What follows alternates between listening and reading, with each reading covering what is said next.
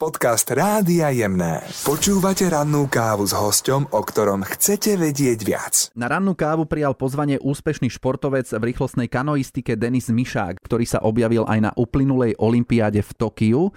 No a ako to hodnotíš s odstupom pár týždňov to, že teda tá príprava celá, vôbec aj ten deň, keď ste vybojovali spolu s tvojimi kolegami bronzovú medailu? Tak tá príprava bola náročná, lebo pripravujeme sa celé obdobie samozrejme, ale tak špeciálne sme sa začali chystať už minulý rok vlastne na ten pôvodný termín a mali sme za sebou jarné sústredenie náročné, dlhé a potom sa vlastne povedalo, že že Olympiáda sa ruší, tak to nás dosť zničilo, ale akože brali sme to tak, že máme viacej času na natrénovanie. No a aj tento rok bol celý dosť náročný, pretože mali sme aj ťažkú situáciu vnútri týmu a je 5 na K4, takže tréneri sa museli rozhodnúť, kto tam bude vôbec sedieť. Na to sme mali kvalifikačné preteky a ešte nakoniec e, sme mali rozstrel medzi Erikom Vlčekom a Čabom Zalkom, kde vyhral Erik a potom už sme sa vlastne ľudia pripravovali na Olympiádu a... Dobre to dopadlo. A dobre to dopadlo. A keď sme spomenuli tých kolegov, tak spolu so Samom Balážom, Erikom Vlčekom a Adamom Botekom ste vybojovali v rýchlostnej kanoistike bronzovú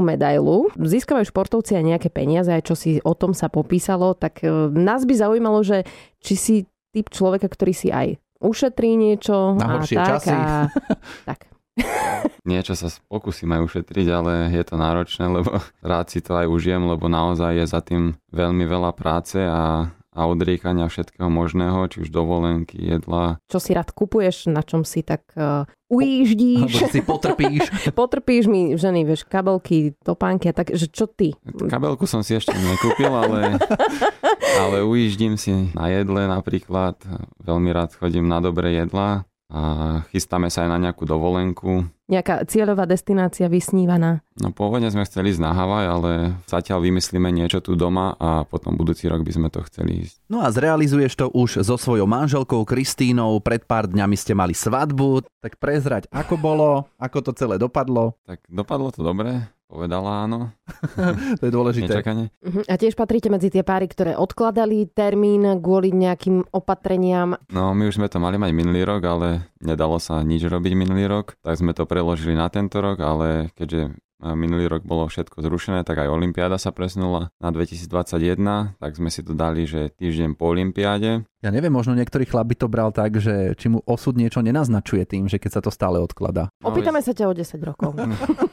Každý sa ma pýtal, teda mi hovoril, že to je osud a že mám si to premysleť, ale No. už je neskoro. No už, už je. Ako tvoja manželka Kristýna vníma tvoje úspechy a na druhej strane aj to, keď máš možno na ňu menej času skrz nejaké tréningy a súťaže. Keď sme odcestovaní, to je náročné aj pre ňu, aj, aj pre mňa samozrejme, ale zvláda to veľmi dobre, teší sa z každého úspechu. Teraz na posledných pretekoch bola so mnou v Dánsku, aj, aj s kamarátkami si spravili výlet a prišli nás podporiť a aj počas celého roka vlastne mi pomáha, varí mi, keď nestíham. Nejaké špeciálne jedlá, ktoré ty potrebuješ vzhľadom na svoj výkon? Hej, mám taký špeciálny jedálniček spravený, tak podľa toho mi váži všetko, aby som mal presne na gram, keď chcem schudnúť a, udržať si štíhlu líniu, Mhm. tak uh-huh. vtedy sa o mňa veľmi stará. No. A ona bola aj na Olympiáde v Tokiu? Nie, na Olympiáde asi to nebolo nebola. možné? O, tam boli prísne opatrenia, tam neboli žiadni diváci, ani nikto navyše, takže tam nebola, ale do Paríža sa už chystá. Teraz máš za sebou úspešné športové obdobie, vrátil si sa z majstrovstiev sveta, ako to tam dopadlo. No, Dopadlo to dobre, aj keď tajne som v kutiku duše dúfal, že mohli by sme vyhrať aspoň jednu disciplínu. Ja som tam štartoval dve, K4 a K2. V K4 sme boli strieborní a v K2 sme boli bronzoví. E, To ma veľmi potešilo, lebo e, to je nová disciplína, olimpijská. Som naozaj rád, že, že sa nám podarilo uspieť už teraz v tých začiatkoch. No, aké máš ty vôbec ciele, čo sa týka rýchlostnej kanoistiky? Čo by si chcel ešte dosiahnuť? Čo sa dá dosiahnuť? Jeden taký tajný sen je získať zlatú olimpijskú medailu. Tu sme ešte ako rýchlostná kanoistika nemali, takže to ma veľmi potešilo. Je niekto, kto ťa tak celkovo v rámci športu inšpiroval na Slovensku? Tak keď som bol malý, tak uh, Erik Voček, s ktorým som potom aj sedel v jednej lodi a teraz sa inšpirujem sám. A keď si bol malý chlapec, tak si inklinoval k tomuto športu, alebo si sa venoval úplne niečomu inému, že ako si to mal ty? Keď som mal 8 rokov, tak ma moja babka priviezla do klubu rýchlostnej kanoistiky v Novákoch a odtedy som tam nejako zostal a predieral sa tam. Áno, tak babka mala taký dokonalý prehľad o kanoistike? Babka poznala môjho bývalého trenera, takže mu povedala, že ma dovedie, že aby som sa neflákal. Mal si ešte nejaké také chlapčenské sny? Možno ani nie, že v rámci športu, ale tak celkovo, že si možno vyhlasoval, že budeš Keď budem veľký, no. policajtom alebo smetiarom. Vždycky som chcel, že šoférovať niekde niečo. Mhm, čiže šofér z povolania. Napríklad Ešte dôležitá vec, ktorú s tebou chceme spomenúť, je, že ty si model. Alebo teda, neviem, či ešte naplno sa tomu venuješ modelingu, že k tomu si sa ako prepracoval.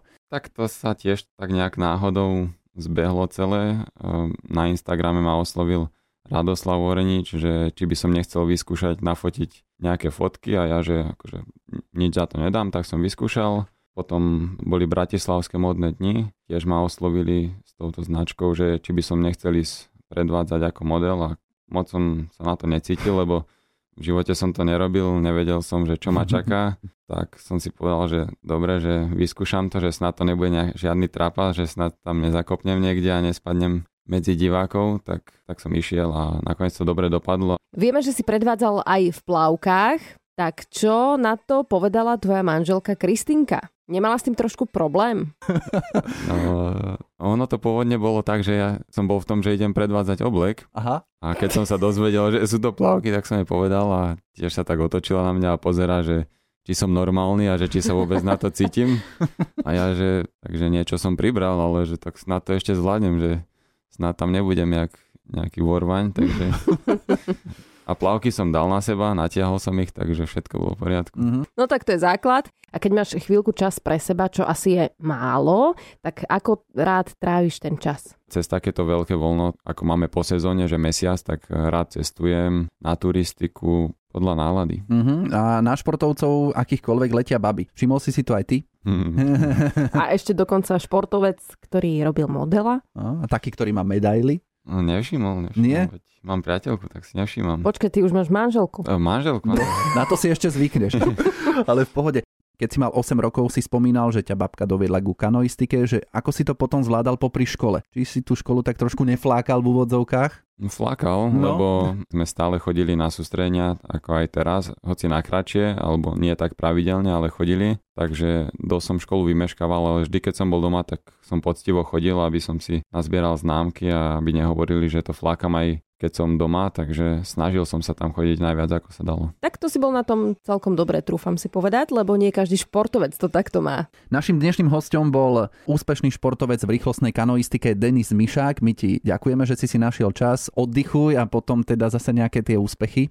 Zlato z Olympiády ti samozrejme želáme. Dúfam a ďakujem za pozvanie. Všetky zaujímavé rozhovory s našimi hostiami pri rannej káve si môžete vypočuť aj v podcastoch. Nájdete ich na webe Rádia Jemné.